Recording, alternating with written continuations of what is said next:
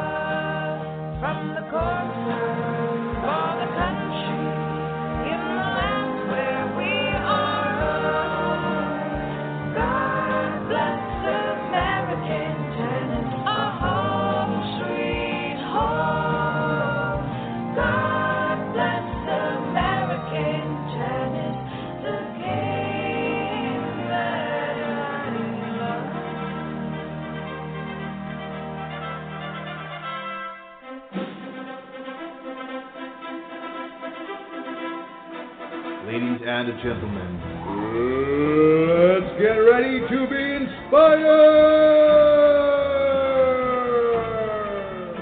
Introducing in the red corner, American Tennis.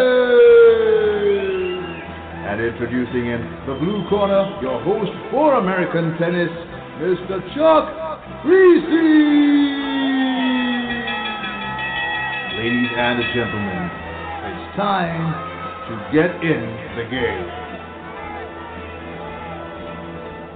And good morning and welcome once again to American Tennis. This is Coach Chuck Kriese, and it's another week of American Tennis.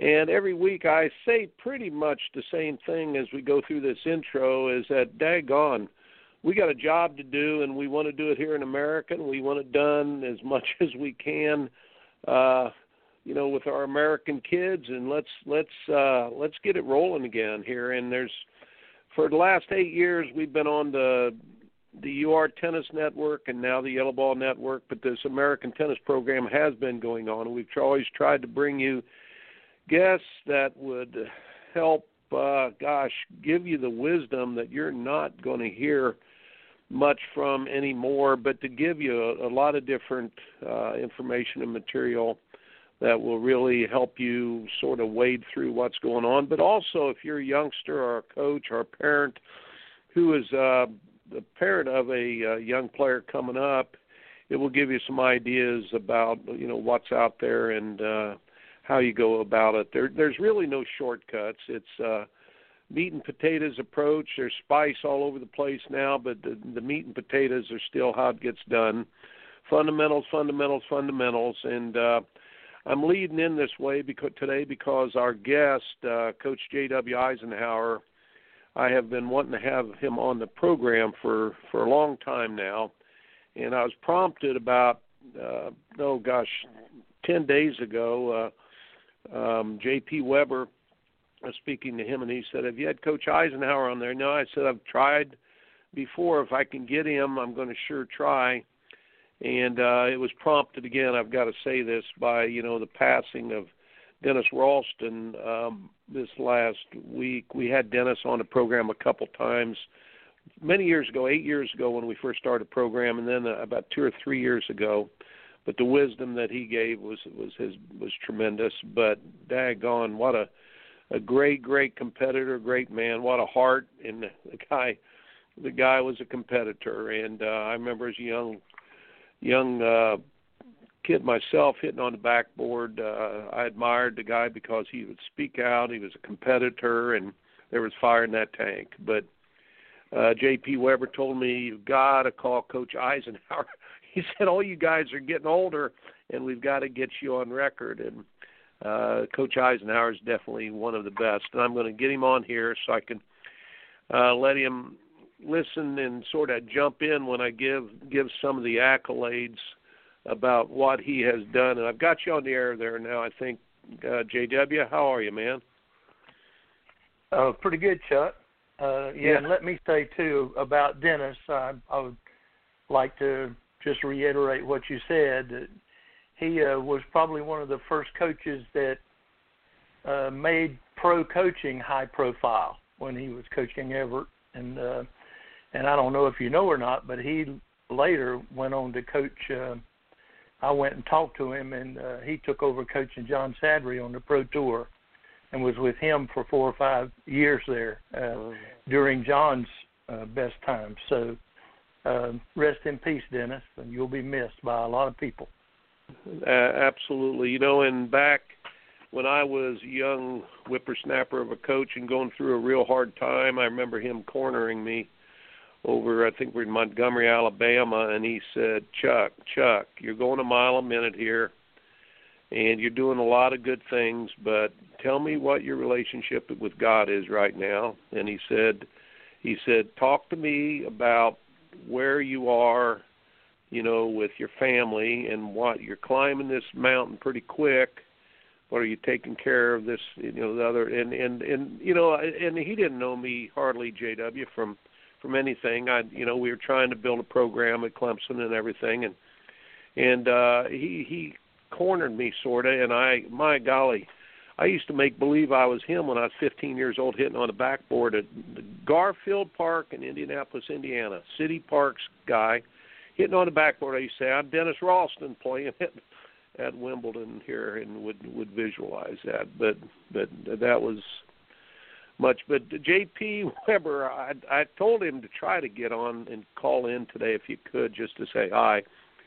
But um, you know that's that's the truth. The wisdom, uh, the way I've written this up on um, little blurb that goes out, JW, and I'm, and I don't want you to uh, think that I'm embellishing anything, but I said J.W. Isenhour is one of the most respected coaches in the USA. He's coached players from beginning, beginner to world class for over 50 years, 53 years, I believe. His American grassroots coaching became legendary in the 70s when many of his students rose to world class levels. His time tested wisdom and insights are shared today on American tennis. And uh, let me go through the bio here real quick, and I'll go through it. You, you know, the the uh, window dressing stuff's okay, but you know, hey JW here, everybody's a hero on Facebook, right? On Facebook. that, that we get stuff, a, we get I mean, a, we we get a lot better the longer it's been since we were doing anything. well, it used to be that you really had to have a platform. You had to accomplish something. You know, you and it had to be something notable. You know, there there were special special moments in your life, and I'm going to review a couple memories. But I I can remember you guys winning the championship point at North Carolina in 1978 to win the ACC title for the first time for NC State, but upset North Carolina had won 20 out of 21 titles, 22 out of 23 titles, and I believe Andy Andrews was on that court. Is that correct? That middle court, that down below That's court. correct. Is that correct? Now, okay, Number now, three doubles. He and he and Scott he and Scott Dillon. and Scott Dillon. And he hit the Yeah. winning, uh, but Andy poached, I think, and knocked off the winning poach, didn't he? Yes. Yep. Yep. Yep. That was now uh, I was standing that was a you, big, uh, you. It was a big deal. that was big and, for and, our but, big for our program. Oh, yeah, it was. yeah, but no, I'm. But, you I'm know, opposing. co- Go ahead.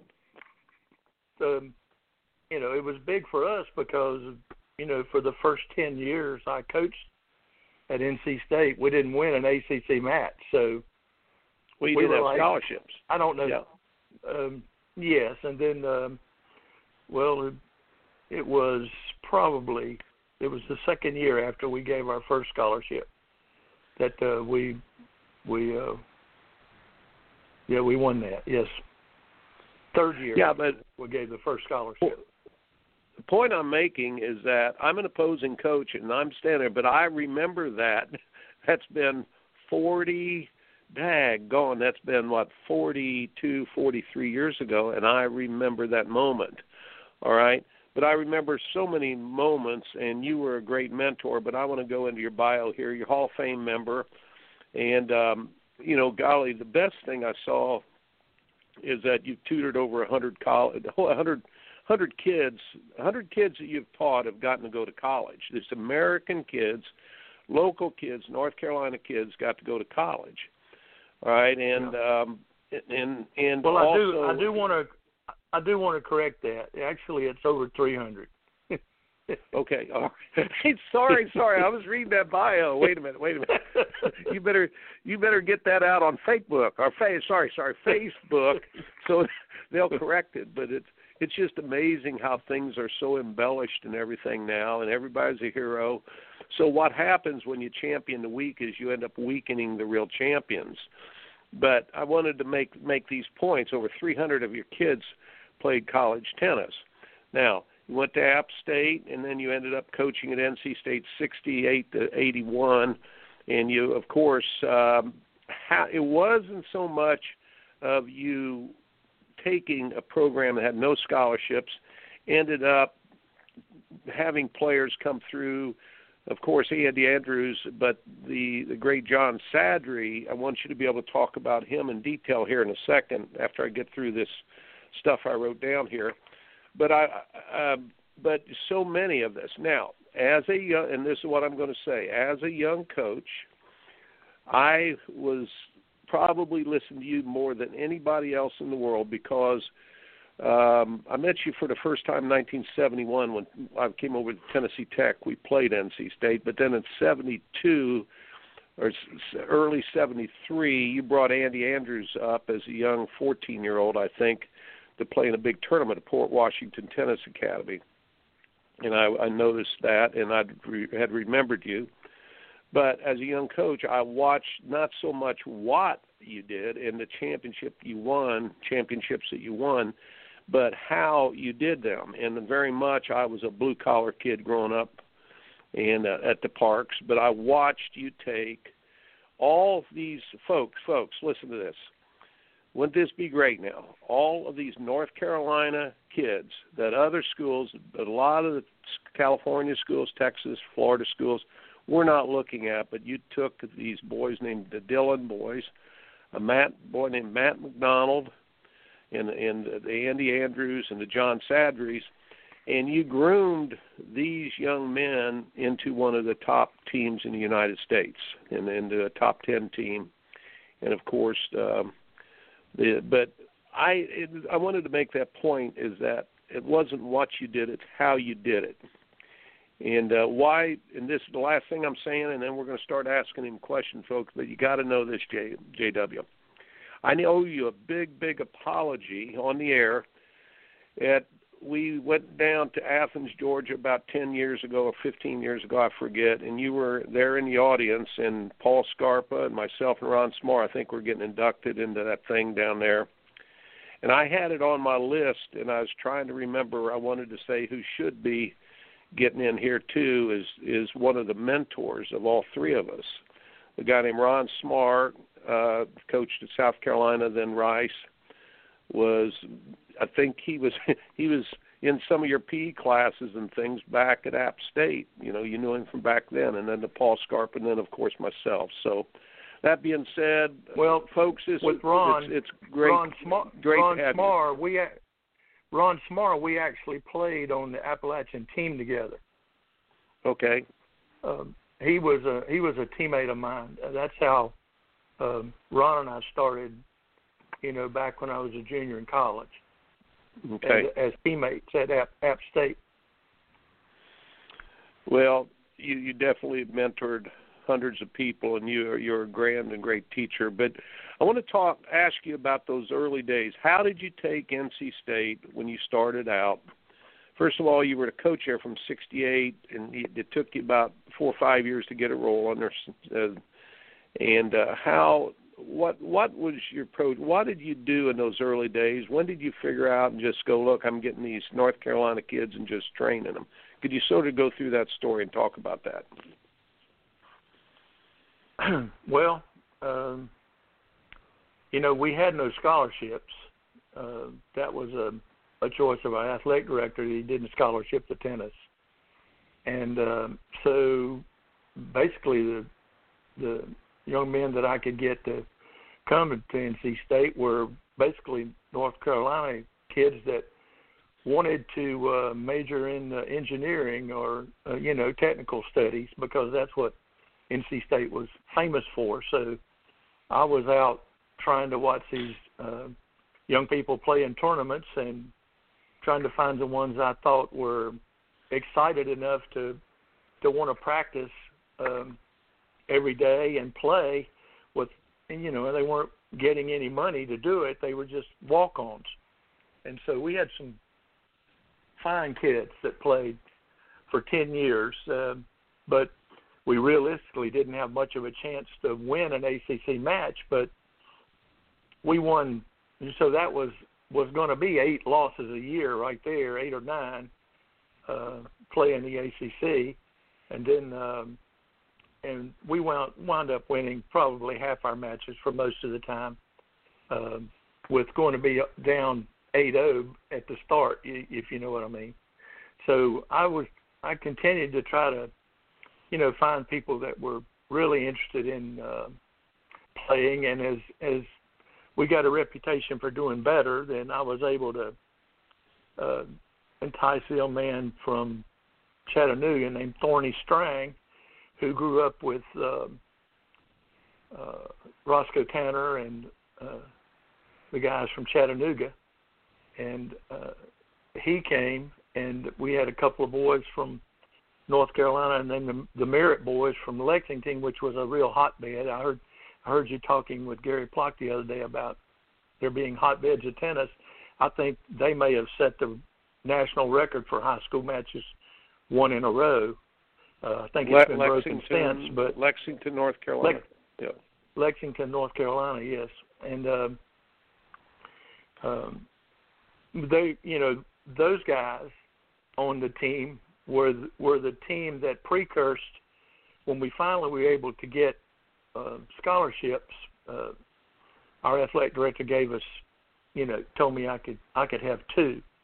Since we were doing better, I think he saw we were doing better, so he gave me a chance to have two scholarships. And at the time, we had one of the a guy who um, I don't know if many people know it or not, but when he was in the 16 and unders in North Carolina, he was number 30. And two years later, he was number one in, or number two in the South, and that was John Sadrick. And I'd watched him play all his from the time he started playing tennis. At, you know, he only played tennis beginning like 13 years old, 13 to 14 years old, and then within three years, he and another buddy of his named Scott Dillon were working out in Charlotte every single day, rain or shine, sleet or snow. They were riding their bike to the club, club and and I knew this from being around. And when I got the scholarships, then John was the first one I went after, and um, and luckily he uh, he decided to come to NC State. He he was going to walk on at uh, Trinity University, I think, and um, finally I, I got him to take the scholarship. And um, I also traveled to New Jersey and picked up a a young name, a man named Bill Csipkay, who, um, by Bill. the way, and this is a, th- yeah, Bill was was a good player, and but you know he was a a raw player coming out, just like John was. Uh, uh, he he had six children in his family, and all six of these children wound up going to college and playing tennis at a university, and never took lessons. They were just playing in public parks and playing for the high school, and were so dedicated to what what the the type kids that were dedicated that uh, they all wound up getting scholarships. And I went up and watched how Bill acted around his teammates and uh, when they went out to eat and stuff like that during the state championships. And uh, uh, I had had Mr. Robinson, the uh, I forget his first name, but David Robinson played for Duke. You remember David? Yeah, I do. Yeah. um, um, David David's father told me he said David I recruited David, and David he said that David I think he's going to go to Duke, but I want to recommend a young man to you that if I had to walk down a dark alley, then he would be somebody I'd want by my side. So I went up and watched him and uh, offered him a scholarship, and and he came to NC State also, and. Uh, he and John came in as as my first scholarships, and uh, John went on to be I think ten or eleven in the in the world for, as Don likes to say, 10 for about 36 hours. And uh, he was like a 10, 11, 12 for for several years.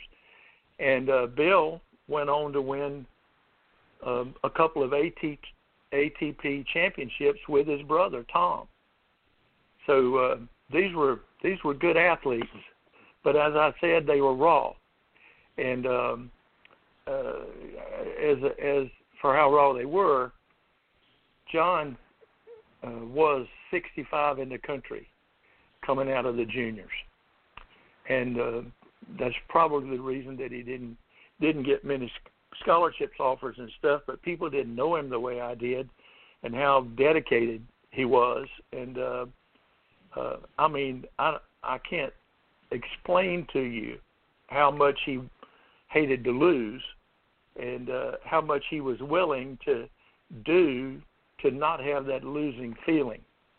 Well, And let's so- let's go there a little bit. Let's go there a little bit. Just if you could elaborate on that, his dedication, some of your stories about, you know, how much he hated losing and things. That's what kids and parents need to hear about. Go ahead. Well, probably the the person who motivated him probably the most was his practice partner was Scott Dillon. I think he lost to Scott in the finals of a tournament in Salisbury, North Carolina, when they were about 13 years old.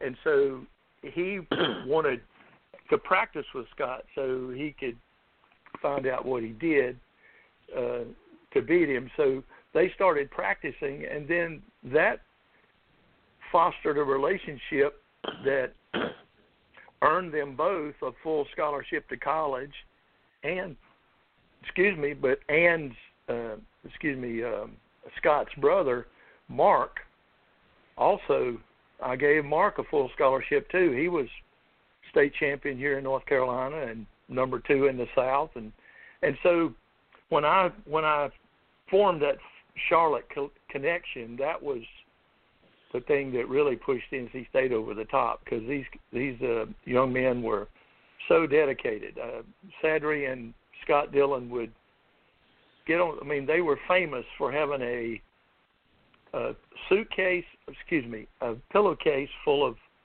tennis balls that they would tie to the handlebars of their bikes. And John had to ride about two miles through the city to get to Old Providence Racket Club, and Scott had to ride even further than that to get to the club, and they did it seven days a week. Wow. If it rained, they would go hit on the wet court, or they'd hit on the backboard together, or they would just volley. If it snowed, they would sweep off a path cross court and try to hit it in the part that didn't have snow on it. I mean, they were they were famous for that and this, and actually, there were people, there were kids in Charlotte that started getting suitcase, suit, uh, excuse me, not suitcase, pillowcases full of balls, and carrying them around with them to practice because they saw John and Scott really improving, and and uh, they started doing the same things. So um, as as from that beginning of being out there at practice and deciding they wanted to hit 500 forehand volleys in a row without missing, and then would go to the backhand and try to hit 500 more. And they wouldn't stop until they hit 500 volleys and 500 backhands uh, in a row.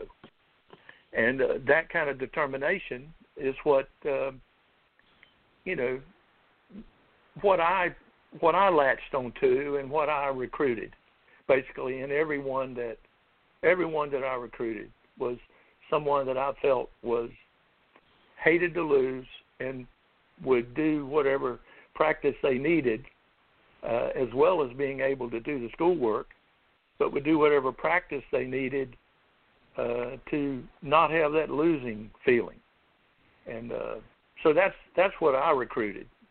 Um, there was a determination to succeed or to be a success, and I think uh, uh, all these guys, even the ones that didn't play pro tennis, uh, Matt McDonald and uh, Andy Andrews. And, well, Andy did play pro tennis a lot. Matt played uh, several years. Matt played for two or three years, and then uh, went into business. And Mark, Mark Dillon was All American. He he went into business, been very successful, and it goes on on and on down the down the line with the guys who played. Bill Csipkay is a indoor tennis center owner up in New Jersey. Uh, uh, he he's been very successful.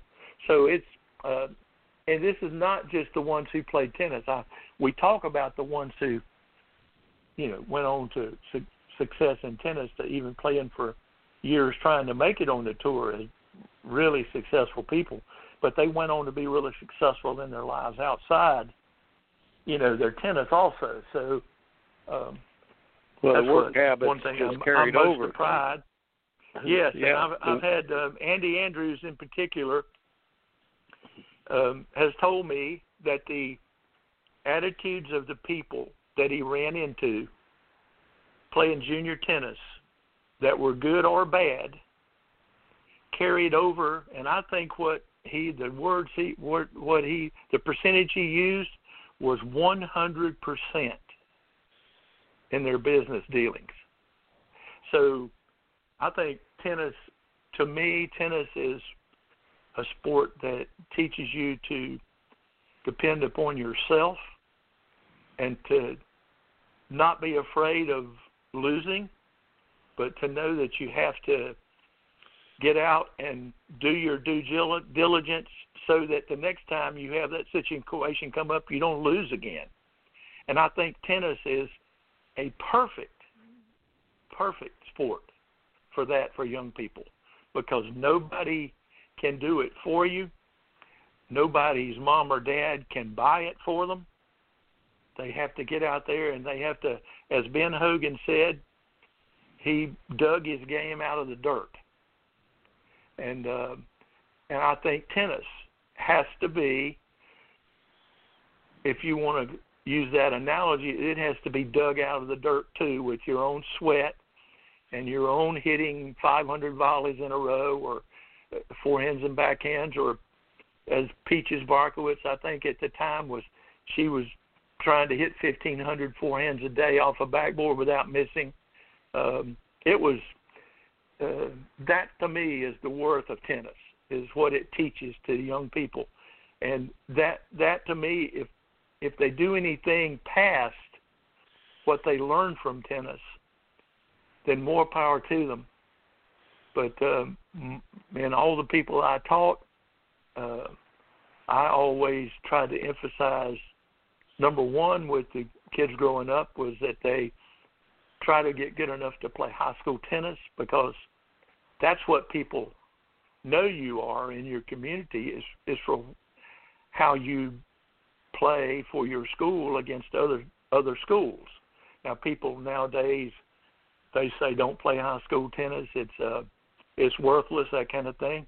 Well, I you know I think wrong. they're I think they're very very Absolutely short-sighted. wrong. Absolutely wrong. Very short-sighted.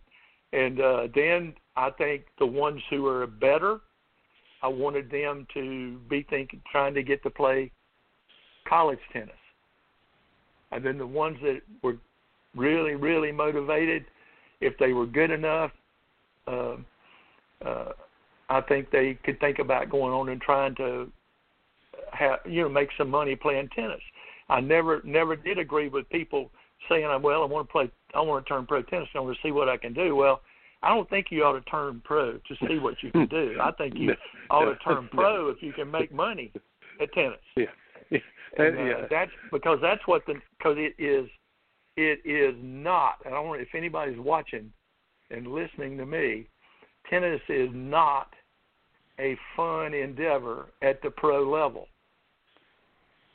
It is it is a business, and to take a child and want to keep talking with them about wanting to be a pro tennis player, and you and you poo poo the value of high school tennis and playing at the college level and try to get to be a professional player, um, unless you're a John McEnroe or a Tracy Austin or a Jennifer Capriati or Jim Courier, and these guys that proved that they could win on in playing in pro tournaments when they were teenagers, then I think you, there's really selling pros and parents and stuff that are selling their children on going straight out of out of being a teenager and those teenage years into having to deal with professional sports are really leading them down a path that I would say what do you think? 99% of the ones who do it are failures? Well, probably not 90, but it's pretty close. I'd say 98 or 99. Well, yeah. and again, again, you have to be think you have to do everything like a pro would do it long before you're a pro, like Sadri and right. Dillon. You said right. they loved it that much they would hit 500 balls in a day, like their life depended on. Though that motivation is something that's very special. You know, let me let me make a point. Your story about NC State would be very much like a, a movie Hoosiers or something about coming out of nowhere in two or three years. You get these kids that are local kids and it just happened to be a tremendous chemistry with the Dillons and with John Sadri and with Matt McDonald and with of course Andy who you coached from the time he was young and he was uh oh what a what a talent he was with the great fundamentals but what I'd, I'd like to know is what made Sadri okay I, I'll, I'll leave I'm going to lead in here want to know why Sadri was so super special, and then we'll talk about that march he made from time he was about a sophomore in college all the way to making the NCAA tournament, being a number one player, and big and the, to being the guy who pushed McEnroe seven six seven six five seven seven six. He never lost his serve in that match. I was sitting right behind that match, but then he he got the top ten in the world. Now I wanted to bring this in there real quick. Many times on our, our program here, I've talked to the people about ability, opportunity, desire, or nature, nurture, self.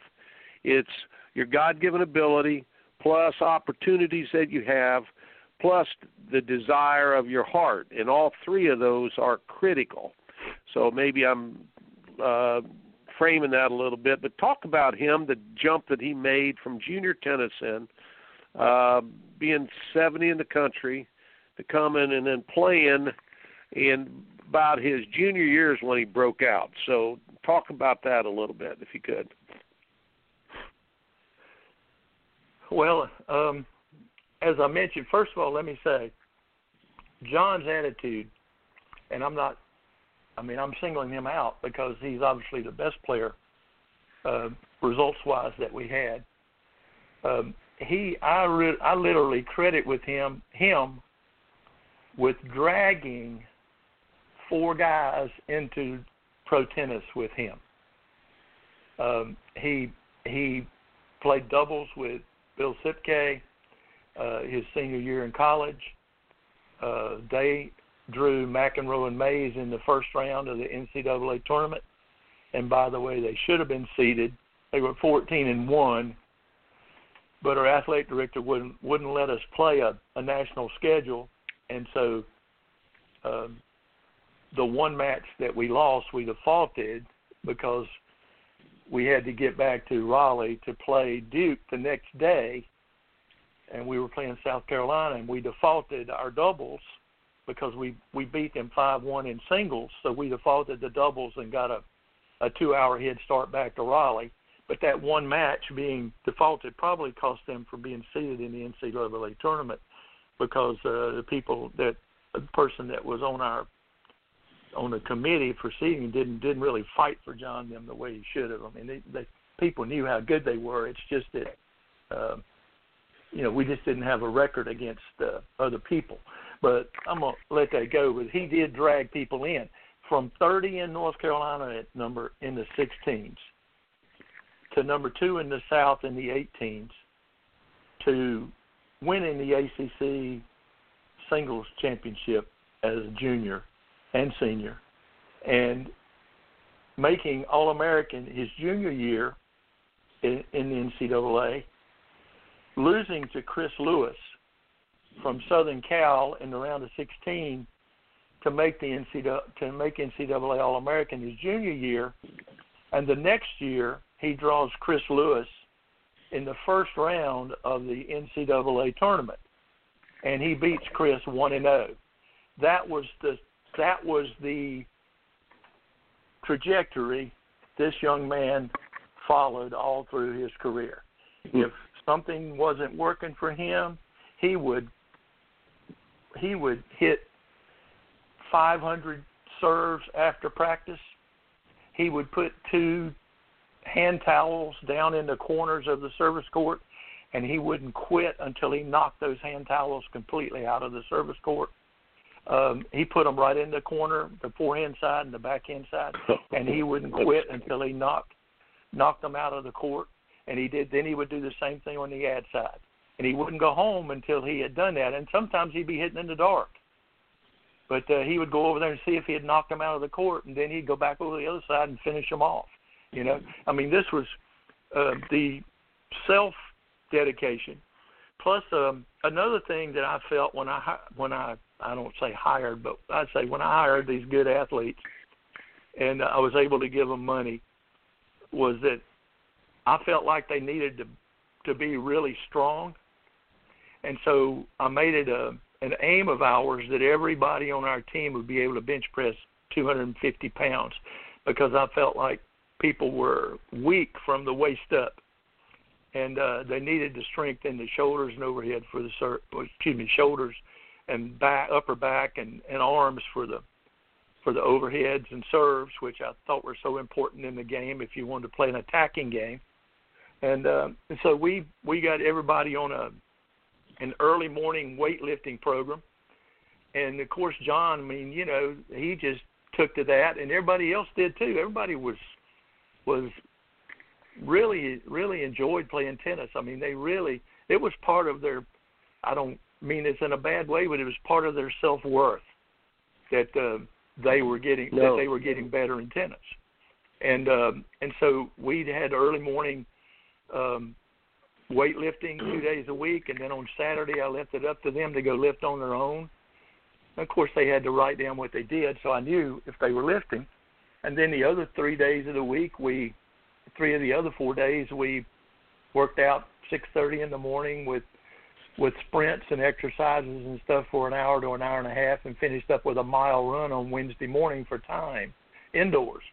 And so we we started getting everybody physically fit, and I think that helped a lot with John's John's attitude because as he start as you start feeling stronger, and you put in all this time, then all the all the kids started, you know, they had so much invested that it wasn't. It, first of all, it wasn't in their nature to give in anyway, because that's what I tried to recruit.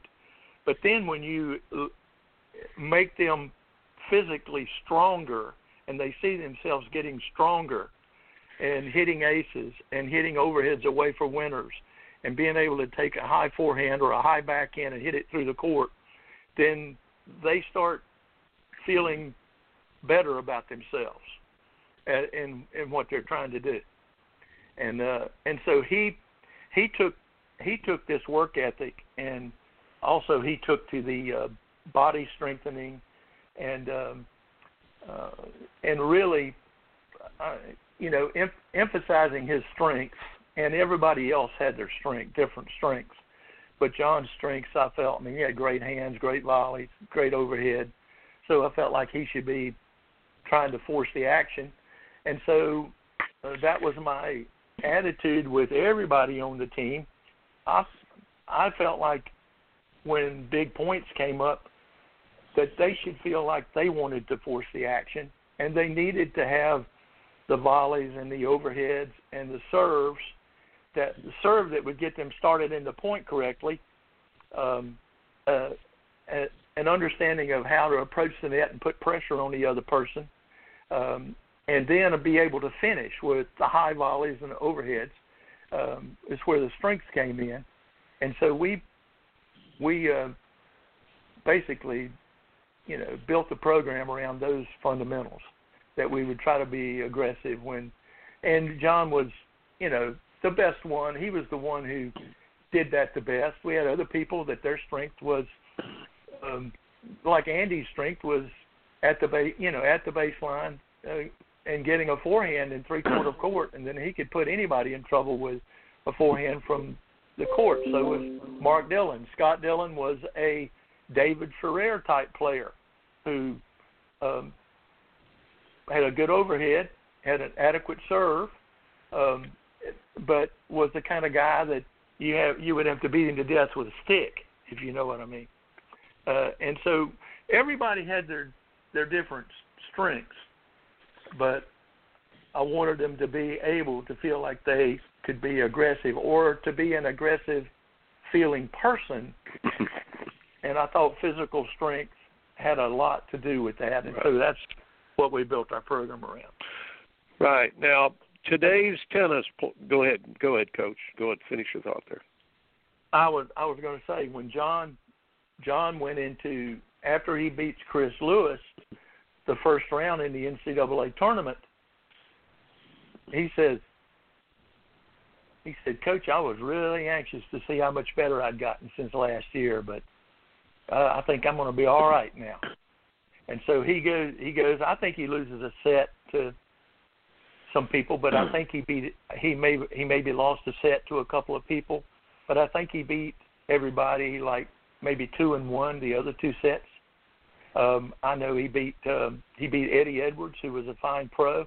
I think he beat him in the quarters and then he beat uh, Eliot Teltscher, uh, who was also a fine pro for 10 years or more in the semifinals. And then in the finals, he played John. And uh, really, Sadri was serving at, you know, and you know, uh, we had the nine point tiebreakers back then. Yeah. Uh, Sadri yeah. was serving. Sadri was serving at three all in the first set tiebreaker with three serves to win the set and he was serving at three all in the fourth set tiebreaker um, to win that fourth set. And he and he like you say he did break John's serve in the third, and that was the only service break in the match.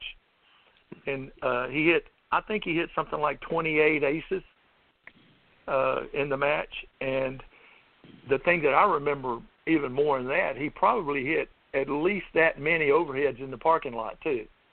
Yeah, so that means that, that he was he was putting so much pressure on McEnroe on his serve that John did John had to hold his serve and the pressure finally got to him and he broke him in the he broke him in the third and then I then I remember him being serving at three all in the fourth and I'm saying, you know, he may he may win this thing. He wins this set. He's he's got a good chance to win this thing. And another thing that I don't think I don't think a lot of people realize was that the day that John Sadri played John McEnroe, McEnroe was ranked 15th in the world. Yep. He had got he had got he had gotten to the semis he went of back Wimbledon. to college. Yeah, he got went semis to of Wimbledon and then went back to college. Right. How about that one? Yeah. Go ahead. Well, he didn't go he didn't go back. He got to the semis of Wimbledon after high school. right. Then he went to and college then went to, as a freshman. Then went to college. And another thing that I want to say to people about John McEnroe is Dick Gould said he was probably the best team player he ever had. And I agree with that because in that week, uh, 10 days, st- he they brought brought Stanford in there and John was playing number 1. So he played everybody in the team tournament. What what are 16 teams in the team tournament, correct? Yep, yep. There were 16. Wasn't that correct? Well, he played Right. five number one guys and five number one doubles matches to get before the individual tournament even started. And then he played all the way through the singles and all the way to the I think they lost in the semis to Gary Plock and, and his partner. Am I correct in that? Yeah, yeah. or did correct. they win the doubles too? I, uh, but anyway, No, Mac- they did not. McEnroe Gary Mays, Plock won. Gary Plock won. Yeah. Well, McEnroe and Maze lost in the semis, so he he played ten straight days, singles and doubles. So he was playing his 16th or 17th match in 10 days, and still found the courage and the desire to win against a guy that he never broke his serve. So more power to John McEnroe, and it just proved what kind of fighter the guy really was, and also, you know, what kind of fighter John was because, you know, theoretically he had no chance, but I honestly think I had him convinced that, you know, beating McEnroe's probably, you know, it was probably worth a quarter of a million dollars to him in contracts and stuff if he could have beaten him and gotten his uh, gotten a wild card into the U.S. Open. I think uh, he had already been contacted by uh, Larry Riggs about playing on pro circuit, you know, and uh, and dropping out of college his spring semester, his senior year, and uh, had been offered money to do that. And so I know it would have been worth a lot of money to him. And uh, I had I had him convinced that, and you know, and he played played knowing that, and of course the, all the pressure was on McEnroe, but you know, Sadri had the pressure knowing that, you know, he was playing a guy that's 15th in the world, and he would this would have been the thing that just Catapult put the cap on his his career really. Um, up up to that time, this would have been the the straw that you know that put him over the top. So it was it was an unbelievable match. Of it was one of the best match, best matches and, I've ever and seen. let me say to everybody out there, go to YouTube and you can get it. John Sadri versus John McEnroe, 1979, right? 1979 NCAA championships. Uh, 78, 70, 78, 78. And everybody, Yeah, you can match- you can get that. Yeah. Yeah. there's one sequence in there that uh it it talks about him you know you know beating everyone and and everybody makes comments about that that they hadn't they had heard of him but they didn't really know that he was that good and then he comes out there and he just starts hitting ace after ace after ace and all they're doing is walking back and forth and so Right. um it um uh So being able to sit You being know- able to sit there and watch that watch that match was uh, an Uh, unbelievable we've got about 10 for to 15 minutes le- left here. I wanted to make a couple points about this. Folks, if you're listening now, understand, never went he never went to a fancy academy. He never did all of the point chasing, just hey, get points, what's his ranking? Hey, what's his UTR? What's this? What's that? He basically on his own with one of his buddies fell in love with tennis in Charlotte, North Carolina and did the work. All right, you parents, I always get people ask me, what academy should I go to? I don't want my kid to get behind. Oh, it's different now. No, it's not. It it is all comes down to that where that inner drive comes from, and it comes from somewhere down deep that nobody else can put in.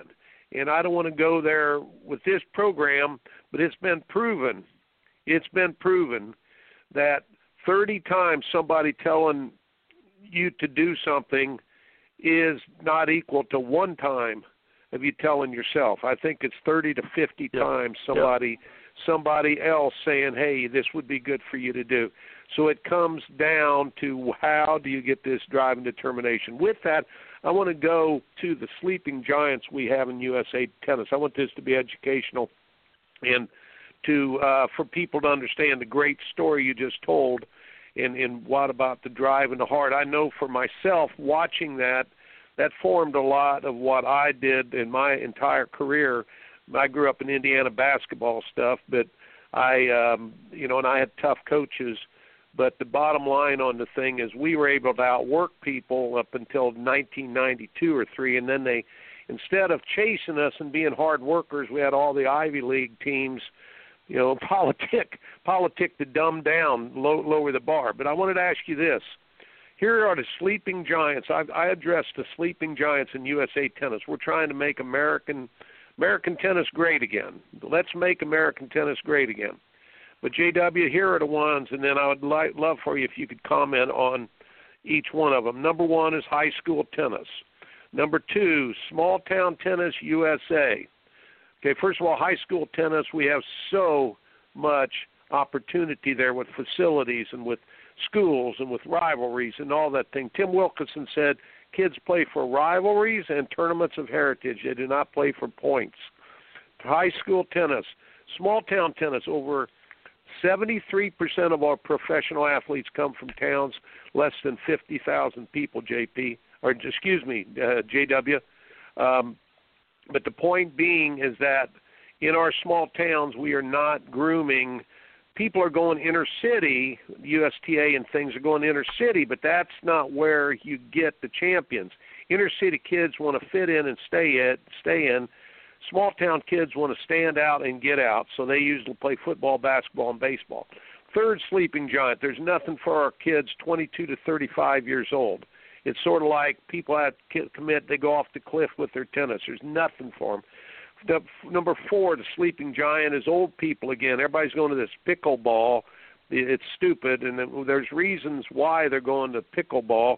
It's because of the equipment change and the symmetry of the game has been screwed up.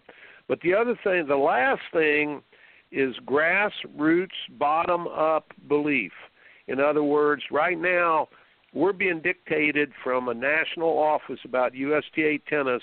From a national office, they're telling us how to run tournaments. They're going to all national levels, one through seven. It's going to be great for all the Barney Fifes in the back room with computers where they can. And pardon me for saying that if you're one of those computer guys.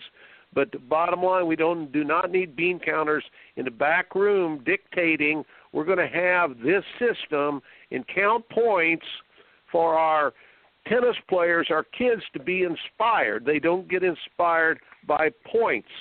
Of course, college tennis leads to be that's a great, great sleeping giant. So talk to me real quick. We'll go through each one of those about two minutes. High school tennis. What are your thoughts on high school tennis, J, JW? Well, um, I think I already mentioned it. My my thoughts are that a child. I, I, I don't know. I don't know any sport. If you're really good in high school, that you get your face in the local newspaper, face picture of you, except high school tennis, any more than high school tennis. If uh, right. if if you're, yeah, I think.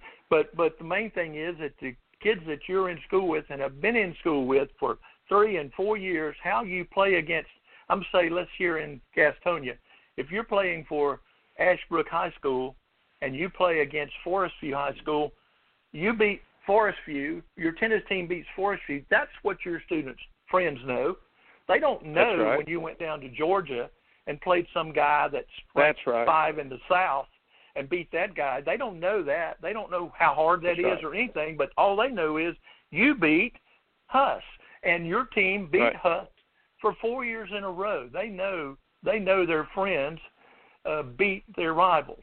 And I wanted to one other thing the thing that drove these guys back in the times when we were coaching was rivals we rivalries with other people.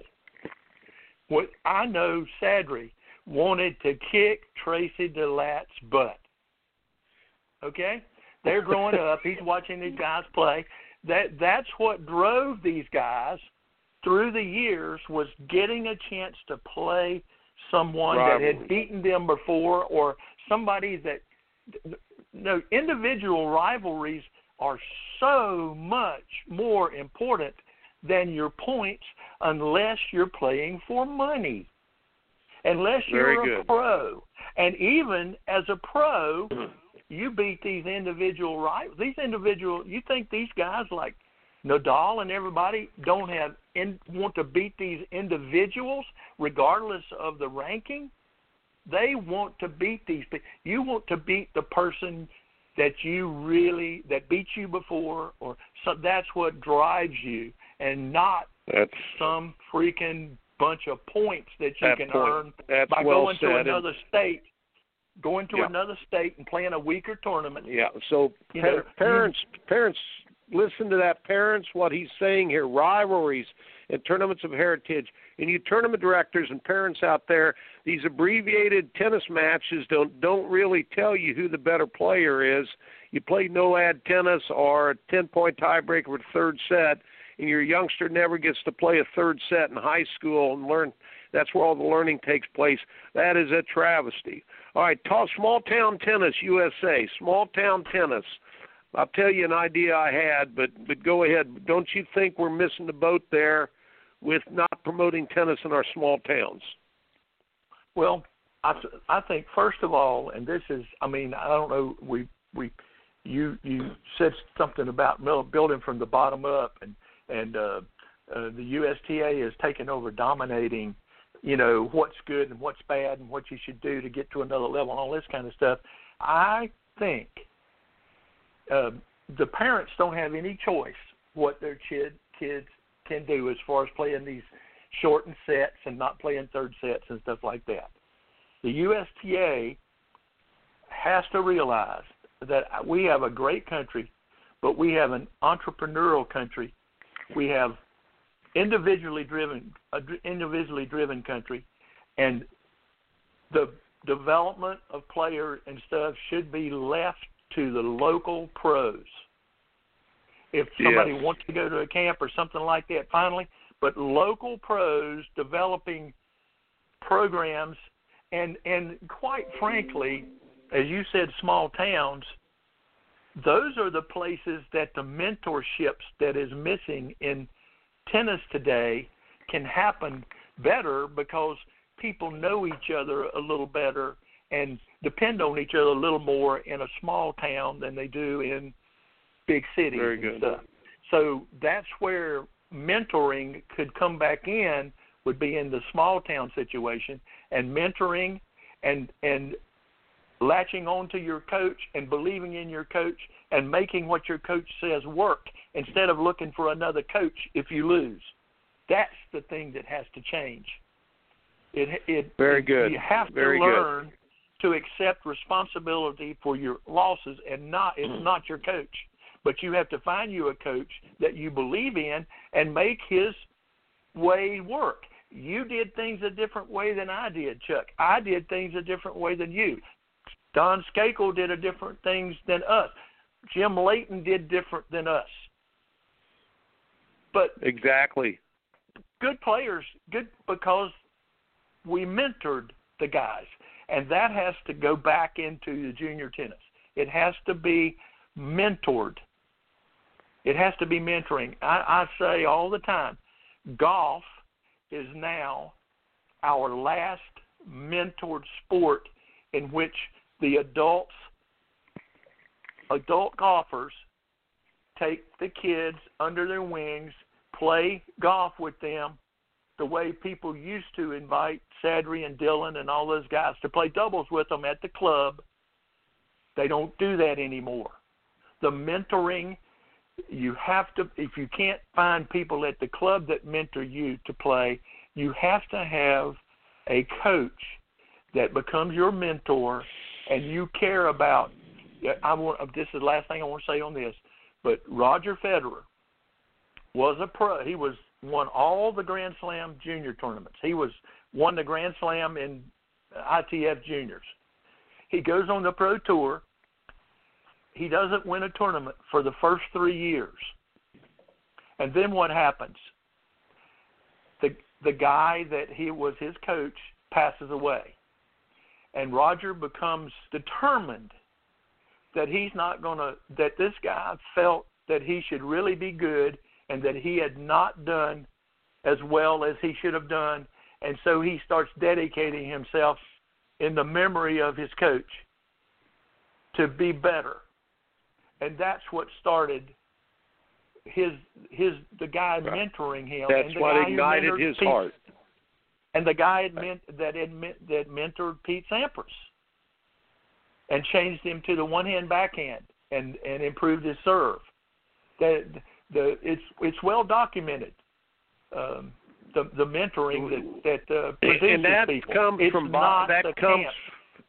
it's not top down management it's bottom up entrepreneurial Right. spirit folks this united Right. states of Right. america this is not russia this is not a socialist country yet hopefully it stays not but this united states of america should be done bottom up and do it your And way find your pathway not their their pathway it should be a free way freedom to do what Right. you you need to do you need to do so Exactly. And, I mean, and got- the, the the probably the highest profile coach in the world, Nick Bollettieri. He wasn't working for the USTA. He started mentoring um, uh, Gottfried when he was a 17 year old and he started living at his house. This is Brian Gottfried. Right. That was his first player. He started Right. living with him. I had Larry, Yeah. his brother, who was a great player himself, tell me that he lost his brother when he was 14 because he was so dedicated. He went to live with Nick Bollettieri in, in Puerto Rico, and then Nick came back to Florida and started the camp. Nick was a Yep. mentor to these kids. He was a mentor. That's what's that's what's missing. People don't realize that, but that's what's missing. Yeah. Be It's not yourself. fancy methods. And- Get to yourself and learn how. And I want to say one other thing. Medvedev doesn't look like he should be a world number three player or two player, but he is. Ferrer, David Ferrer made thirty million dollars for being his own player. Diego Schwartzman is five foot six, sold trinkets on the beach to be able to pay to go play. These are people that I admire, and I admire Federer because he changed everything he did, and he had talent.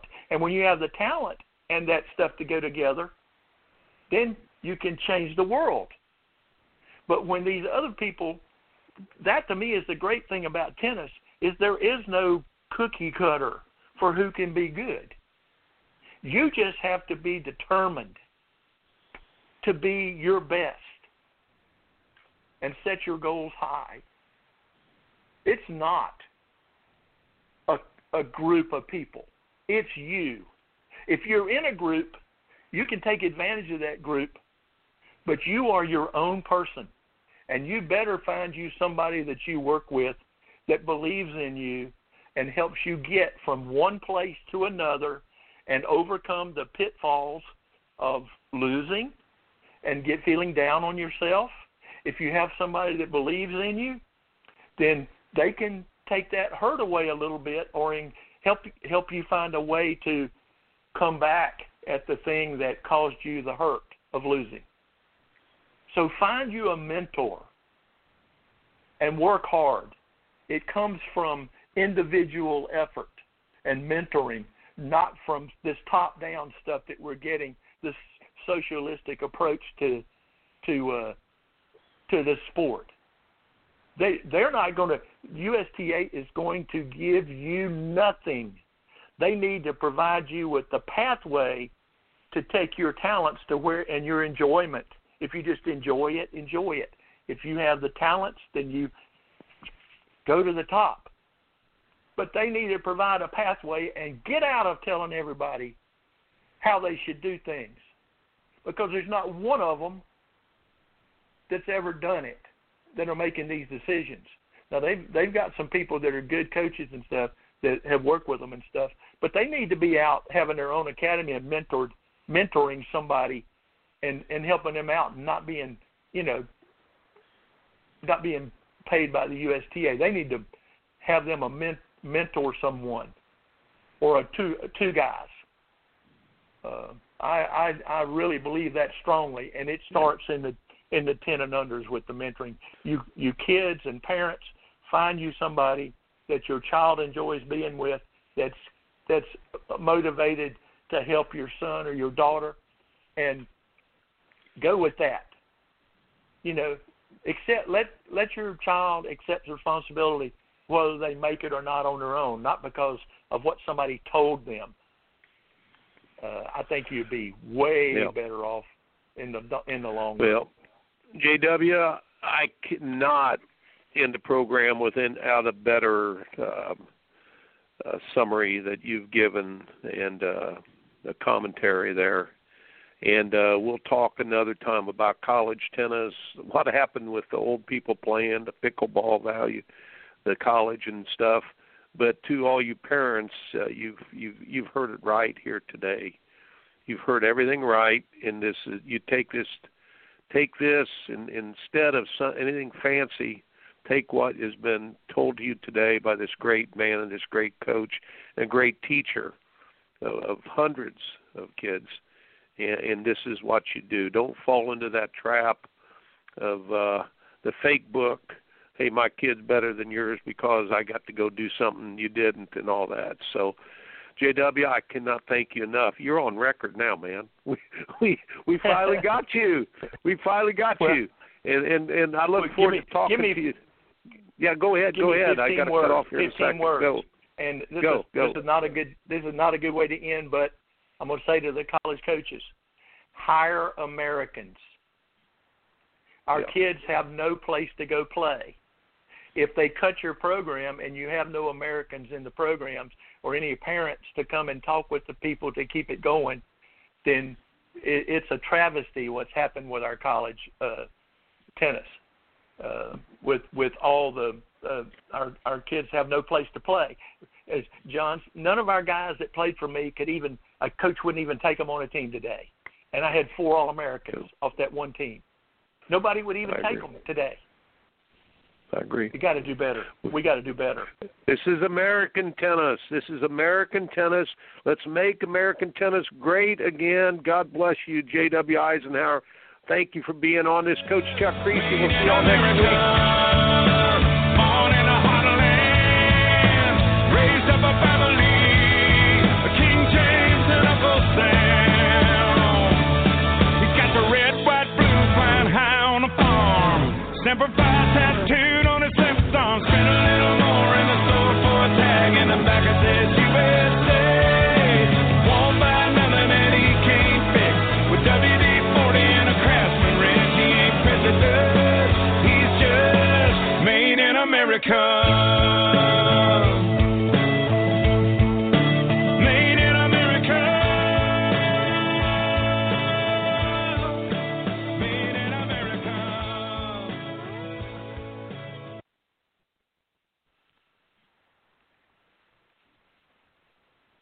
Hello, it is Ryan, and we could all use an extra bright spot in our day, couldn't we? Just to make up for things like sitting in traffic, doing the dishes, counting your steps, you know, all the mundane stuff. That is why I'm such a big fan of Chumba Casino. Chumba Casino has all your favorite social casino style games that you can play for free anytime, anywhere with daily bonuses. That should brighten your day a little.